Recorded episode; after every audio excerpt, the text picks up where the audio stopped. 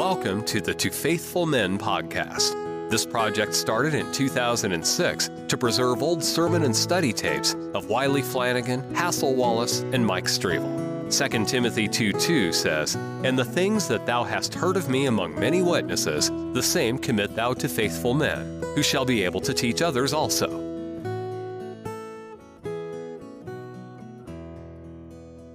A group of men, of God calling a group of men to to speak His word in their generation, and uh, most of the time, to my knowledge, they flunk the course uh, in living in unity, and that's been a great tragedy. And we we wonder sometimes, well, what's the matter with the assemblies? Where has uh, their trust in us gone? And uh, I only marvel if they have any trust in us, instead of marveling at why it's so small. That's that's the truth. If I ever said it, uh, I don't hardly see how a child of God makes it in my day without blowing ever cell in their mind, uh, living under the influence they have to live under. So I'm, I'm going to read now what I have down here and uh, and and just make statements about it. If it's not interesting to you, I'll be like Brother Flanagan when I go to his house for study. We'll approach this from any way that you like. So if I get off in some channel that you're about to go to sleep under and you don't think that's your problem, and you don't need to consider it, well then you need to stop me and we'll head in some other channel uh, if you have any problem. If you don't have any problems, then you're not a God-called preacher. You mark that down in your notebook. Here's my first statement now that I wrote down. I realize that talk is the cheapest commodity on earth. Yet we must communicate hoping for good results. So I just hope for good results today as I communicate uh, with you. I've made my survey and am persuaded that it will be impossible for me to tell you anything that you do not already know. Now, that being so, it'll be awfully hard for me to communicate with you. That's why it's so difficult for a minister to, dif- to communicate with the people that's sitting before him because they're loaded with so much knowledge. So it'll be hard for me to communicate with you uh, uh, based on that fact because there won't be anything developed today that you don't already know. But I believe I'll throw this in Again, it's not what we know that keeps us from error. It's whether we can live by what we know. I've known some ministers that knew it was wrong to get drunk, but they got drunk. I knew some ministers that knew it was wrong to run around with other, women, but they run around with other women. I've, I've known ministers to, to know it was wrong to try to be the kingpin from coast to coast, but they tried to be the kingpin. So I'm telling you today, and I ask you to believe this, that what you know will hinder you while I stand up here if you're not really sincere about your ministry and have a great love for the flock that you try to superintend. All you'll do is sit there and say, well, I already knew that. That's the way the congregation does, and they leave and uh, and they, they, they, they just going about their business waiting for another sermon. That's the truth whether you accept it or not. I believe I know that much. Okay? This next statement uh, reveals the fact of how that I believe about religion. However, I view the religious world as unto a great ship, loaded to capacity with knowledge, headed on an aimless voyage to an unknown port, sooner or later to be destroyed by the restless sea of confusion, because religion would not use its knowledge.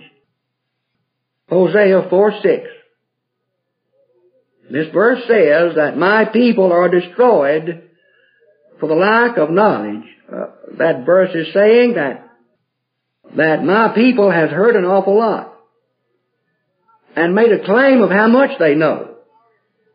But they didn't find a way to put that knowledge into action, so therefore it was equal in having not known. Therefore they were destroyed. Hosea 4 6. The note on that statement is this. I sometimes wonder if us preachers are not guiding the ship into the storm. What storm is that? The storm of confusion. And that word will be used more today than any other word in my talk, the word confusion. I also see religion as a mighty giant entangled in the vine of humanism, striving to release itself by its own wisdom, losing its strength little by little through its own efforts. Now that child of God is out there in all of this that I read to you. And every preacher is saying, I've got it. And you should come to where I'm at. So we know there's a lot of people lying. So that's the, that's the confused situation that a child of God is trying to make it in, in this land. And God has sent you to untangle that and direct them into the truth. And He's made you the caretaker of their souls. And their spiritual life is at stake. Now I asked you and I asked myself, how seriously have you taken that? As I've known it uh, up till un, until recent years, that all that an ordination of a preacher meant was that he's a man that can say something when he stands up and he can offer a prayer. and we need somebody to talk to him, to us, so we're going to ordain him. No requirements is put upon him. The assembly knew nothing about his endeavors and studied, and study that made no difference.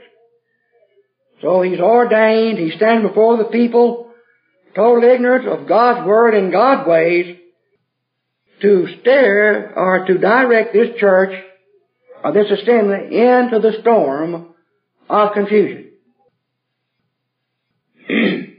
That's the way I was ordained. Tragedy upon tragedy. Well, you say you made it. Yeah, I made it. That's not what we talk about, whether I made it or not, the way that I made it. And how much profit I could be if I had been prepared for the great task that lay before me. This lesson has to do with our problems. If understood, will help us avoid the storm of confusion and bless us to live in the harbor of unity, which we claim we desire. Now I ask you this question, have you ever known a minister in your life but what said that he wanted unity? I never met a one that what said they all said that they wanted unity. But there was no unity, basically speaking, so I knew someone was lying. Would that not be the conclusion that you reached? Suppose, suppose you fellow sitting out there, and, and this fellow up here, and we run all over the country saying that I want unity. But there is no unity, then someone is lying, is it not? Because as long as all ministers want unity, it will be unity. And as long as all ministers are in unity, then the house of God is compelled to be in reasonable unity. And, and if the assemblies are not in unity, I believe the basic problem lies in the leaders. It takes work to stay in the harbor of unity. No lazy preacher can't make it. And be in the harbor of unity. I want to drive that point home. Now, you, now don't, don't sit there and say, well, I know that. See, that'll hinder any, any growth or any good outcome of our communication. I knew that too. I knew this statement here before I wrote it down. I knew this statement here before I read the Bible through again. I knew that statement was true. so.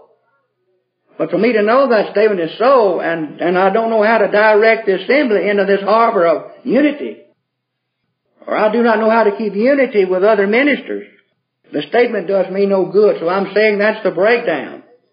We're all drowning ourselves on the restless tide of, of, of, of, this confusion. But the thing is bringing the confusion is not because we don't know.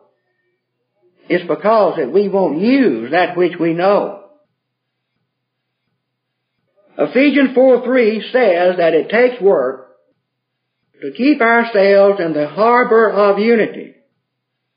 That verse says endeavoring to keep the unity of the Spirit in the bonds of peace. Regardless of what all of that verse is saying, I know the word endeavor conveys the idea that you'll work if you have it.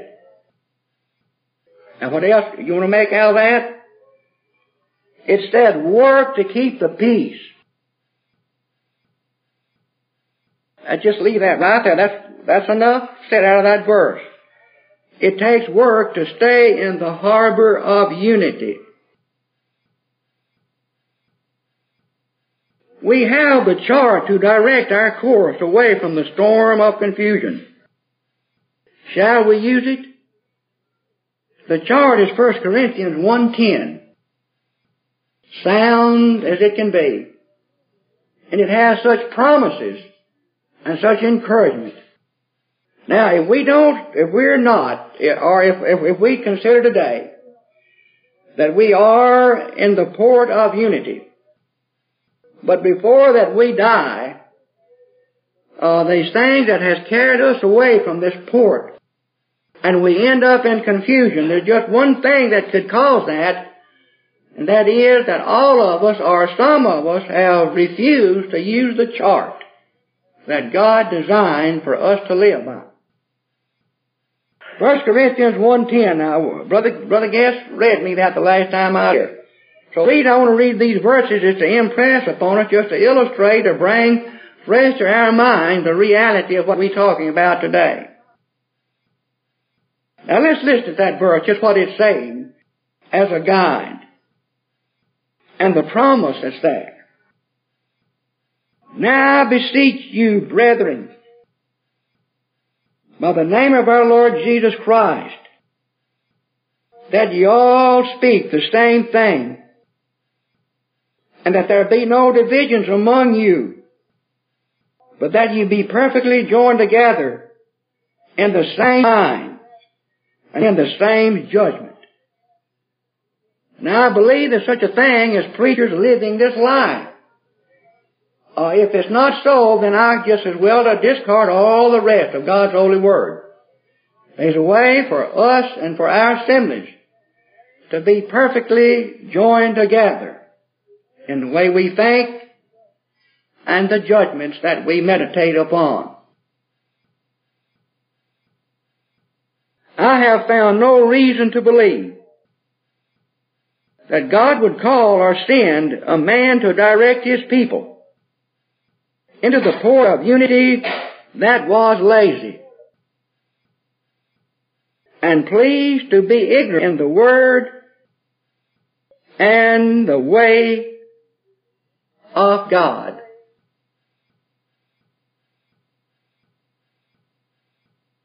I have found many reasons to believe that it will take a man of great spiritual maturity one having been put to the test and found faithful to be in charge of the dreadful task of bringing and keeping God's people in the harbor of unity. Now what I mean by put in charge, I mean ordained. Uh, as far as I'm concerned now, I'm just telling you now what I think. There, there's no biblical truth or no biblical grounds for ordaining anyone hurriedly. Now somewhere we've got to stop that, and that's all I can say about that right now. Somewhere we have to stop that. Can you imagine just the ground we've covered so far?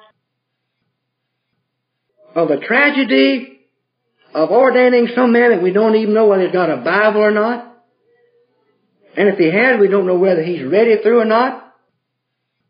We don't really know his position on various things because always ever heard him talk about is how God saved his people and thrust him out there to deal with men's souls. I ask you if you can see the tragedy of that.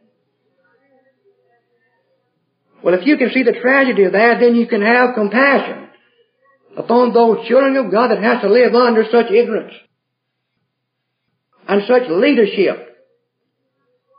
When we can see that, we, then we won't have to wonder, why is there weak children of God out there? And why is people in this church and we don't know whether they're born again or not? And much of that is based upon the fact of hurried ordinations. Men that knew nothing of the awesome task of leading the house of God.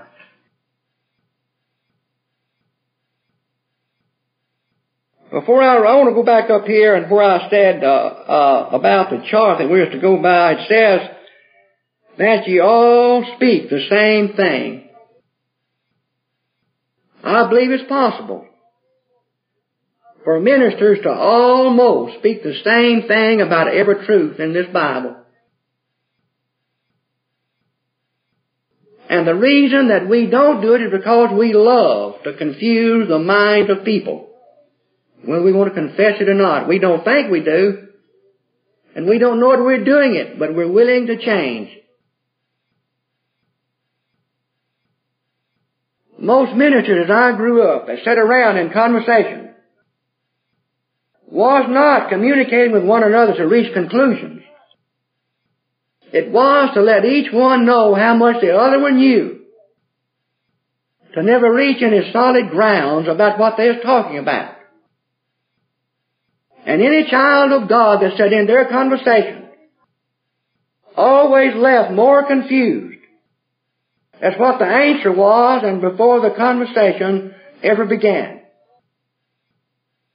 Most of the conversations I ever sat in as I grew up, and in my early ministerial life it was that kind, only with a few exceptions. Ministers love to tell what they know. We're human. We love to tell that. And we're so full of knowledge that when one preacher mentions a subject, that the other one generally takes it away from him before he gets all of his text quoted and tells him what the answer is. That's a tragedy. But we're guilty of that. Man, we're guilty of that. So I got where I just don't generally mention very much. We got to let other people that we know that. But while we're doing that, we're directing the ship into the great storm of confusion. That's not heading for the harbor of unity. The bishop, elder, pastor, with a responsibility to take action among the people as found in the Word, to root out and to pull down and to destroy and to throw down, to build and to plant is no common task. Jeremiah 110. Now you say that's in the Old Testament. I say amen. But I also say that there's no statement in the New Testament that lessens that responsibility. I want to read that to you again. I know you know that. I know you preach from it. But I want to ask myself, how much of that do I feel in my personal life? Can you think about destroying a man? putting him out, tearing him down. Can you think about a man that don't know what he's doing in that kind of a position? I ask you that today, in all sincerity. That's talking about dealing with human beings. That ain't building a building. That's talking about flesh and blood that you to deal with. Sometimes we sit around and laugh because somebody has turned out somebody has run off or so and so's probably going to hell. I'm going to read that again. That's awfully important. If you've been called of God as His spokesman, and if I have, we must deal with the souls and lives of human beings. And if we'd not been called to preach, we probably hadn't been born again, therefore going to hell. Listen to that. The bishop, elder, pastor, with a responsibility to take action among the people as found in these words.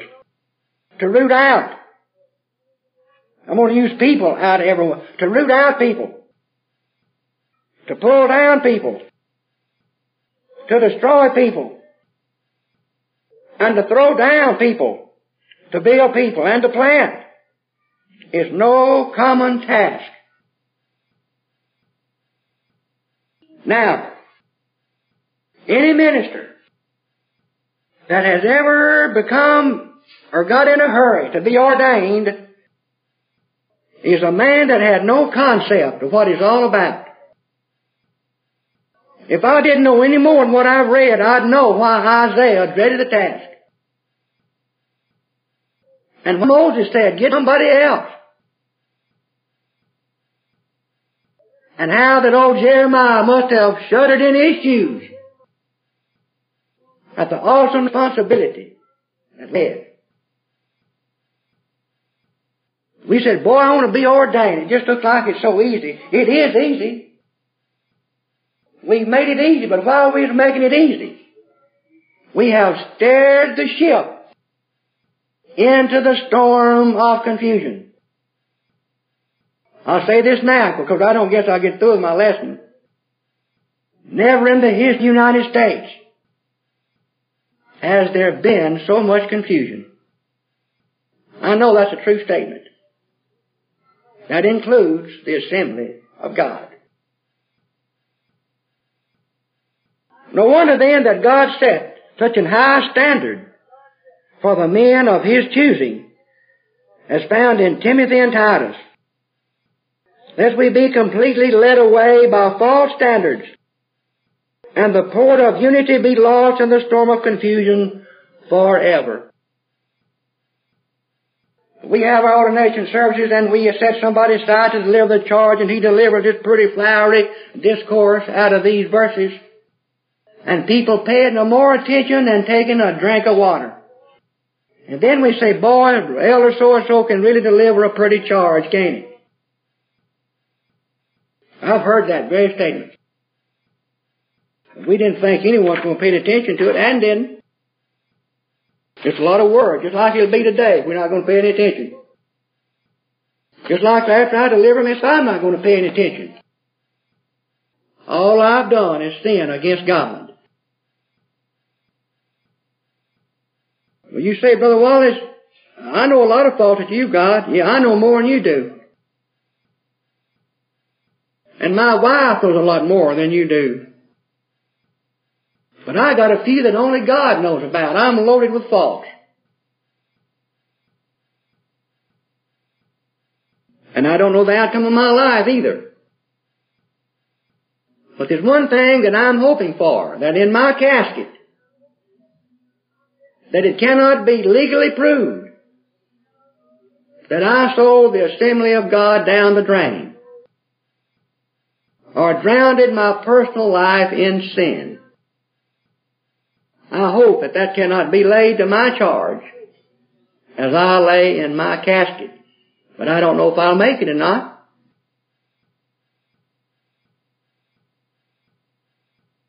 Brethren,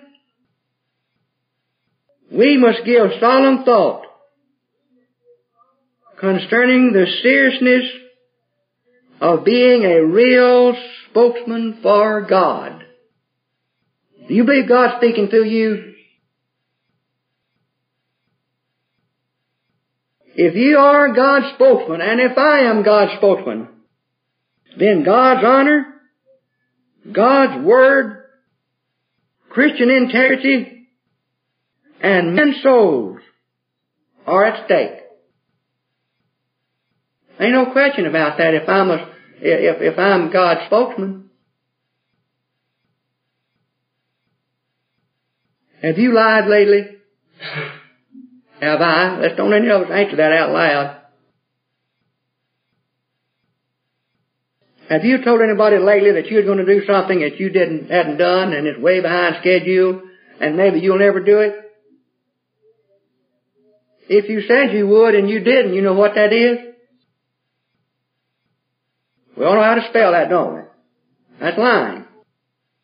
You know what that does over a siege of, of, of, of years and months and days? Uh, that really drags down what we call Christian integrity. And as we drag Christian integrity down, you know what else that does? That causes that little child of God to lose respect and confidence in the ministry. Confidence in the ministry, as far as I'm concerned, is at an all-time low in the United States. Sudden ordinations must cease. Wild pastor callings must vanish away. We must get down to business of regaining and maintaining what we've lost. And be determined that the port of unity, away from the storm of confusion, is worth working for. Now most people think worth working for is going to church when you feel like it and the preacher having his say. That's about all the preachers in that. A lot of times. That ain't what I'm talking about. Let us now examine the preacher's basic problems in guiding the assembly of God over the restless sea of confusion into the port of unity, where lasting peace prevails and spiritual maturity is accomplished. The illustrations we shall study is not for the consideration of who is and who is not a child of God or who is or who is not a God called preacher. Where the true exists, the false is found. This indeed presents a problem for the man of God, who himself is burdened with an old nature that strives each day to have its way. Is your nature that way? My nature's that way. And a minister that forgets to say no to that nature steers the ship a little bit deeper in the storm of confusion. Brethren, I'm not down on ministers. I'm one of them. But I would to God that we could feel in our soul that it's the most important profession in all the world. Not just say with our mouth, but believe that in our soul. And there is so much resting upon how we act and what we do, what we say. So much resting upon that. These illustrations are for the purpose of showing us our problems and the horror thereof, that we might unshackle ourselves from their sad consequences, thereby gaining our desired purpose of giving glory to God in the assemblies and for the prosperity we experience in the house of God. As I read through the Bible for this purpose, uh, these things, and we're going to uh, you see, can I talk another hour if I want to? It's 10, 10 o'clock now.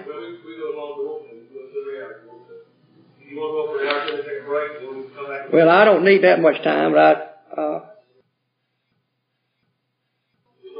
yeah, just now as I go along here, don't don't let the devil tell you that I knew that and it's a waste of my time.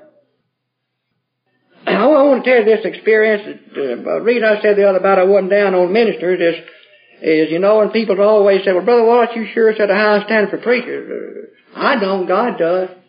I just read what He says. One day, I was, uh, this is before I was uh, ever ordained, but I, I, I remember this the longest day I can think. I was riding along with a minister a good long way from home. And I had confidence in.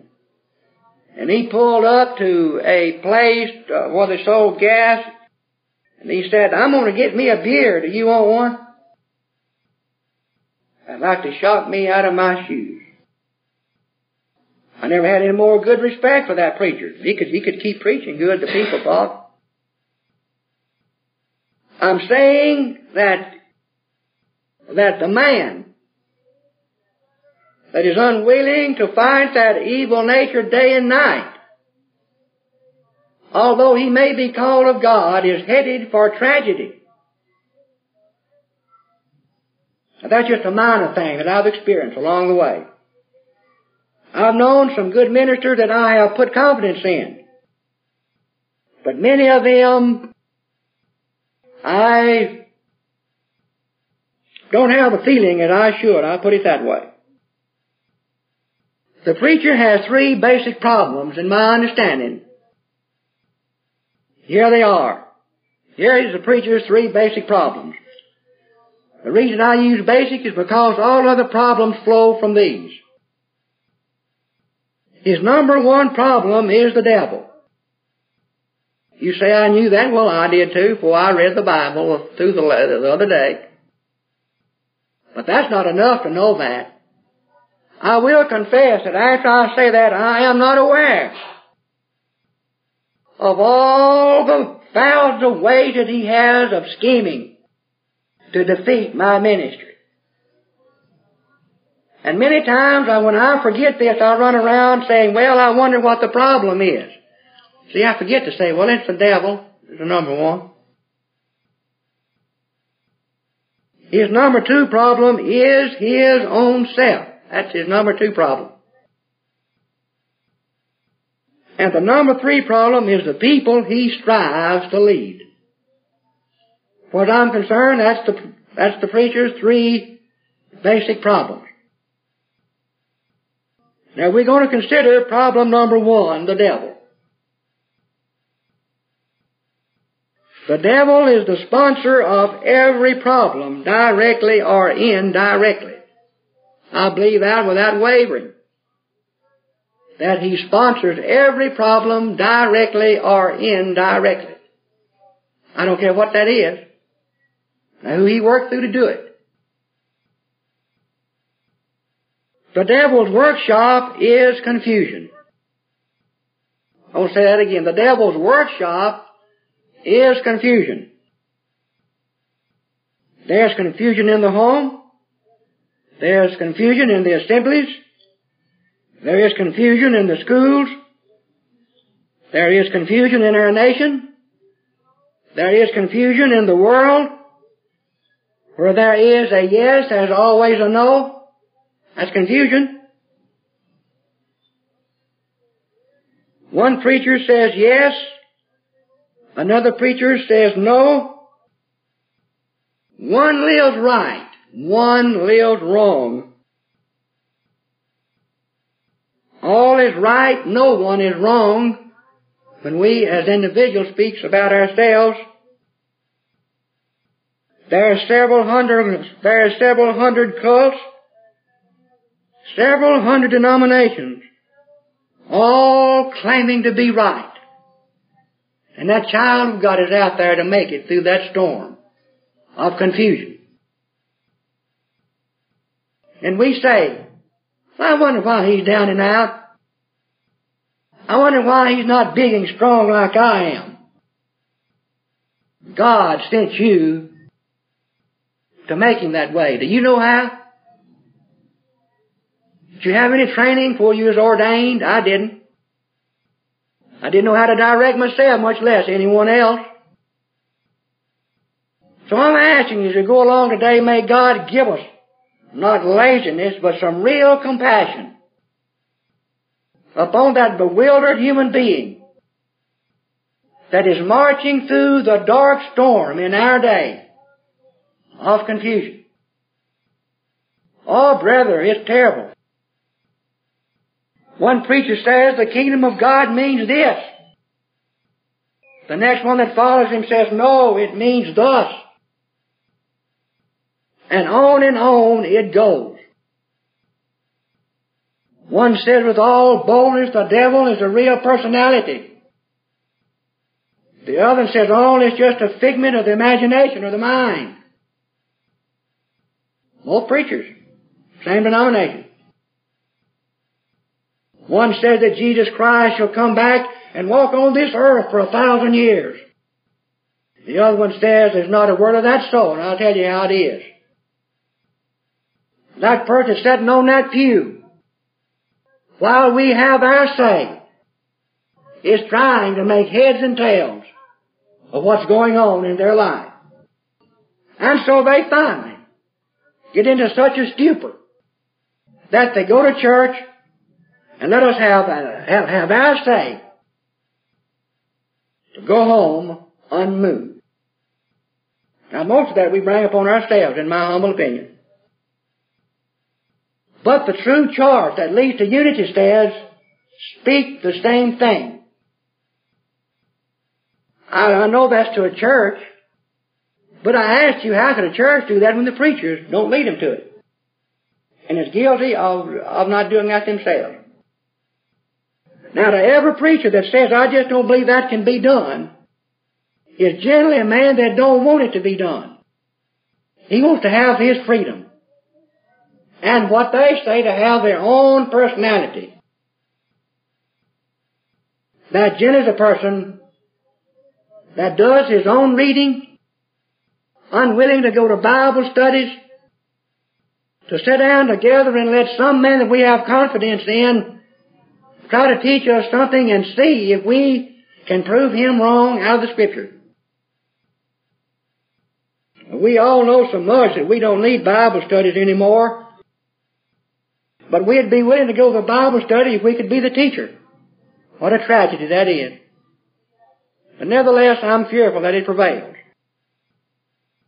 And then there's other types of, of, of, preachers coming together for study. They say, let's don't prepare anything before we get there. Let's just talk after we get there. And that's all it ever is. Is a bunch of jumbled up talk that blows your brain cell if you had one before you leave. And you leave there more bewildered than you was before you left home. And the only thing you get out of it is a gut full of food. That's, that's kind of a, that's a, that's a raw statement, but that's really the truth and what we call fellowship, which is only on the surface. Because generally if you do something that those fellows don't like, they X you off on the spot. And there's no fellowship in that.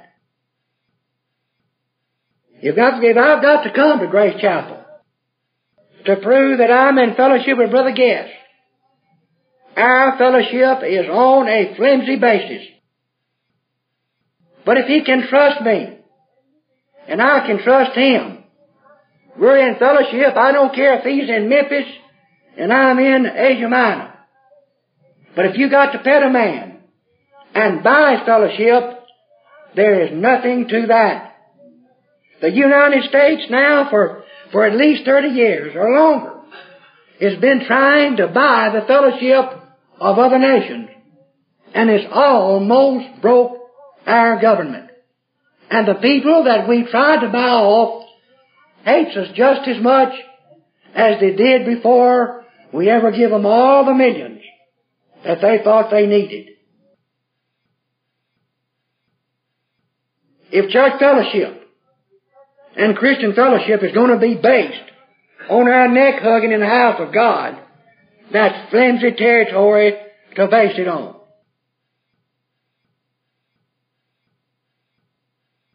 The word confused, C-O-N-F-U-S-E. I want to define that word now.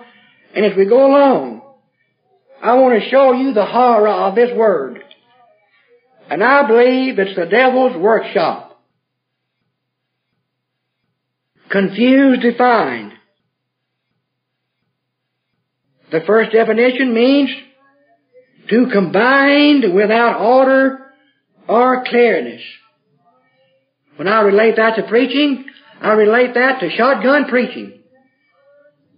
That starts in Genesis and ends in Revelation within an hour and connects one, not one single thought together.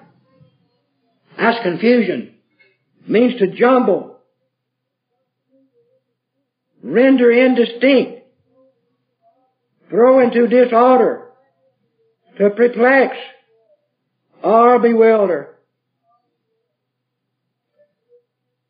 This can be connected with bodily exercise, perspiration, loud speak, and long sermon.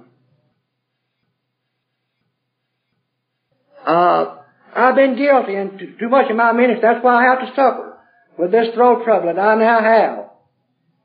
It's, is related, no doubt, to my perspiration and my loud speech and my long sermons. with such little judgment to believe that the people could keep up or understand of what I was trying to say. And about the only one that got real joy out of that was the devil. Because about all of that done is add a little bit more confusion to the assembly of God.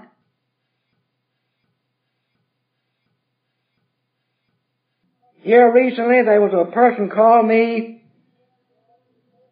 that's been going to church all of my life. It's now an old person.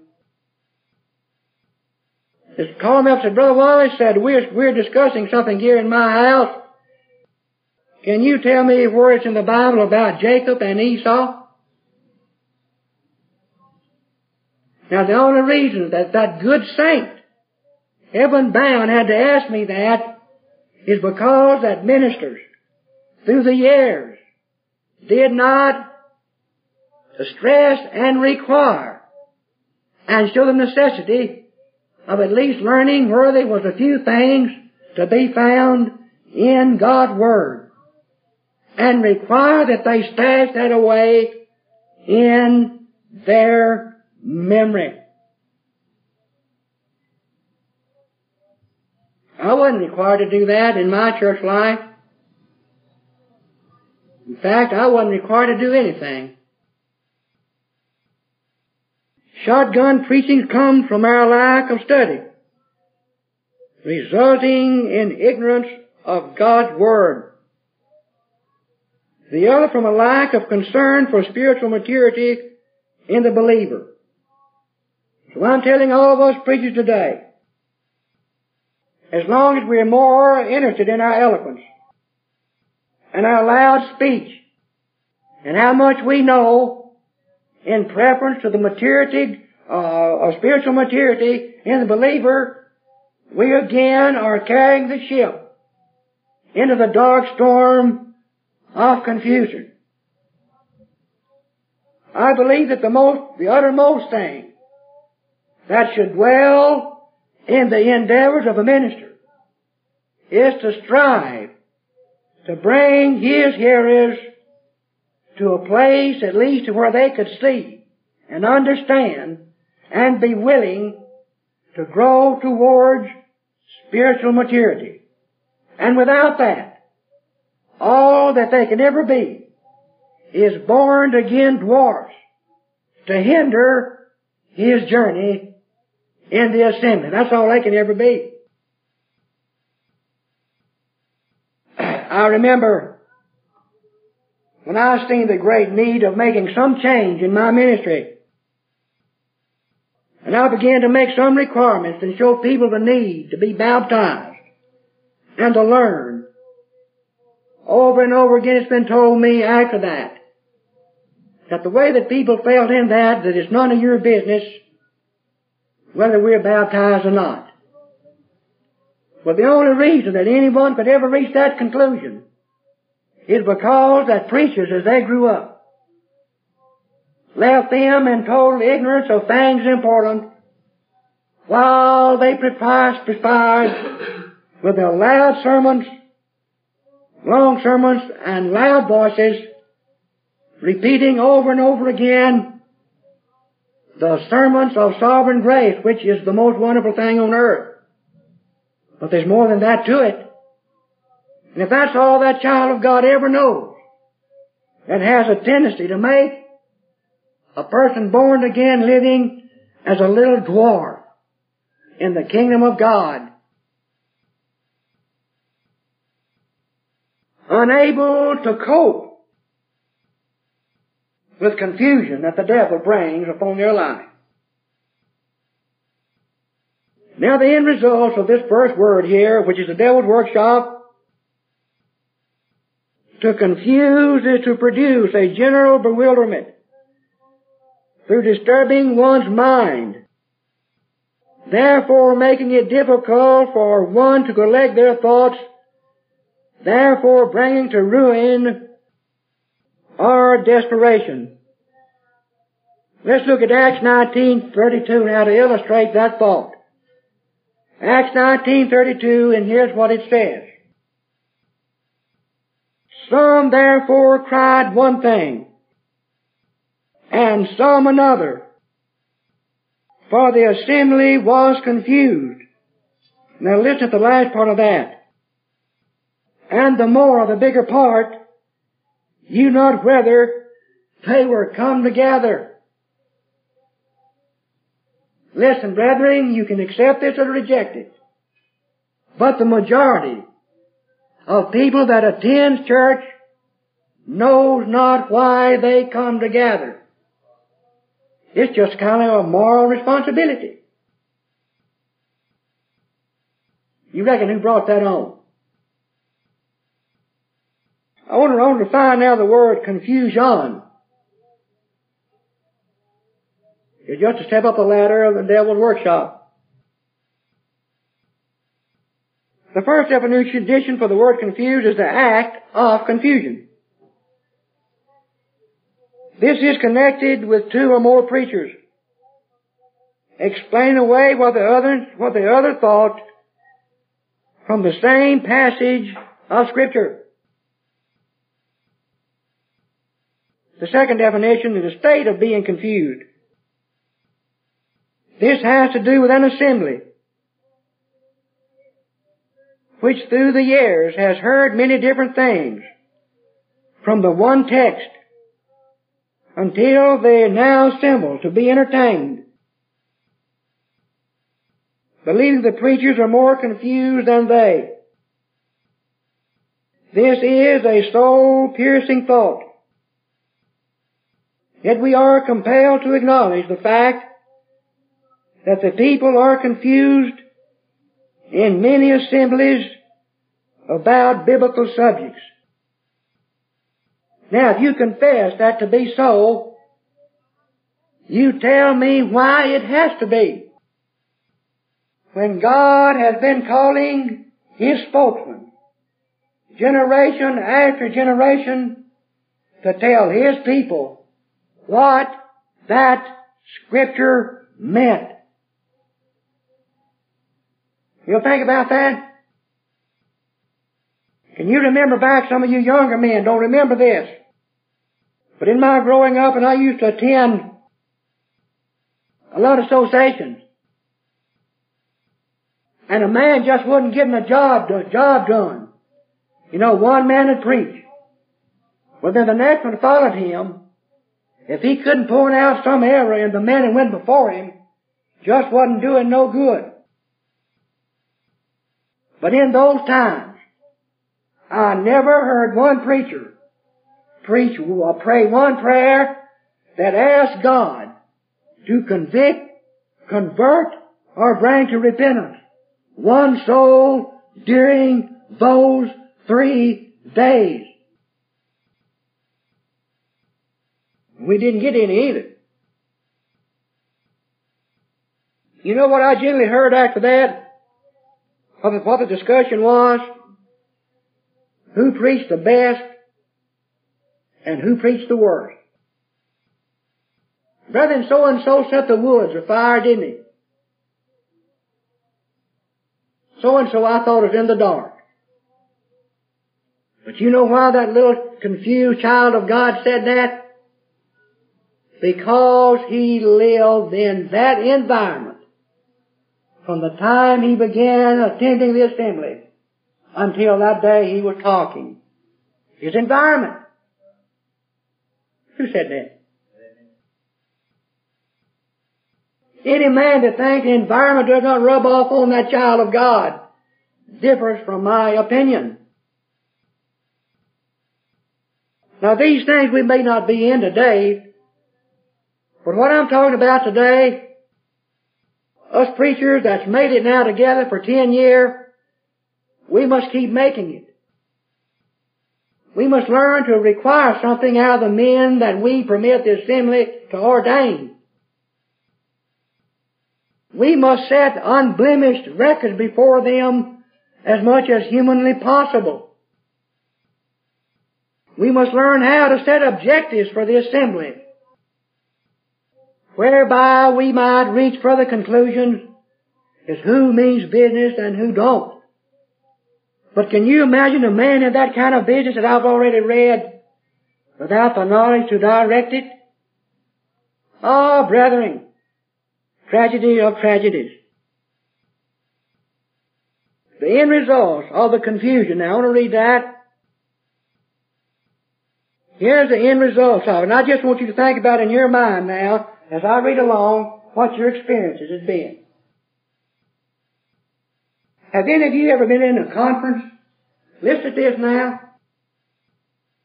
Where everybody's mind went all to pieces and bitter words began to be spoken and young, young people sitting there to hear that.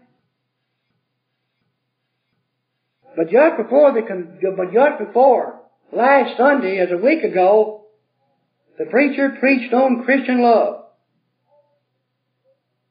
And while he was preaching, great tears flowed down his cheeks. And in the handshake, people embraced him with great emotionalism. But a week has passed now and the conference is here. That child of God, the little fellow that don't know what it's all about, has been in both services.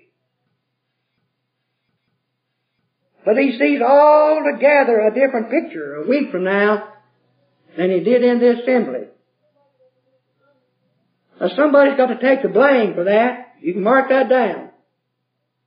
And God's keeping the record. And the preacher's going to answer more foremost for that.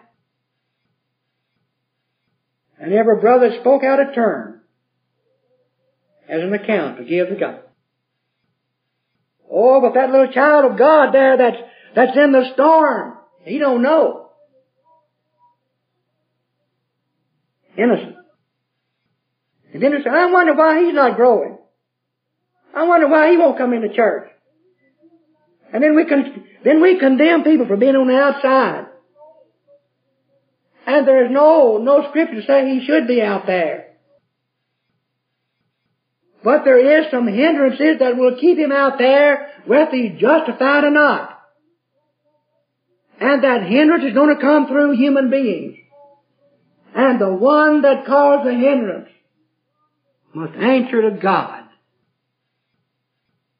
So you just listen to these words now as I read. The end result of the devil's workshop. Confusion results in disorder, perplexity, bewilderment, therefore a disturbed mental state of mind, resulting at times in extreme disturbance. Acts 19:29 to illustrate that. Acts 19:29 and here's what it says. And the whole city was filled with confusion. And having called Gaius and Aristarchus men of Macedonia, Paul's companions in travel. They rushed with one accord into the theater That's the end of that verse. This makes one think, this makes one think of the bitter words that brethren throw at one another in the meeting house while in a state of confusion over the master's business. You say, well, Brother Wallace, that just has to come here once in a while. Well, if it does, you reconcile that with 1 Corinthians 1.10.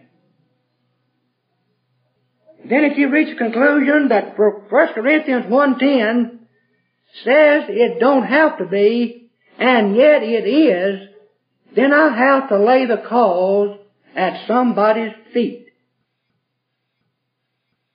And while that's developing, these little tender hearts around there observing that. But the thing we get most interested in is to seeing our point carried. Brother Green sitting there hopes to be an ordained elder someday, he told me. And his third problem will be the people that he leads.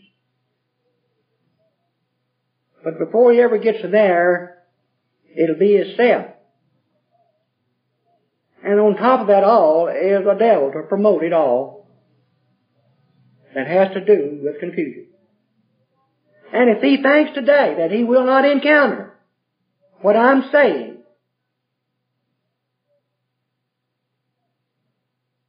he will end up to say that Brother Wallace was right in his little feeble talk at Grace Chapel.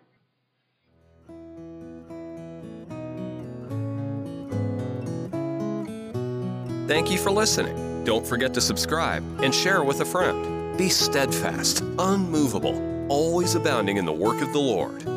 For as much as ye know that your labor is not in vain in the Lord.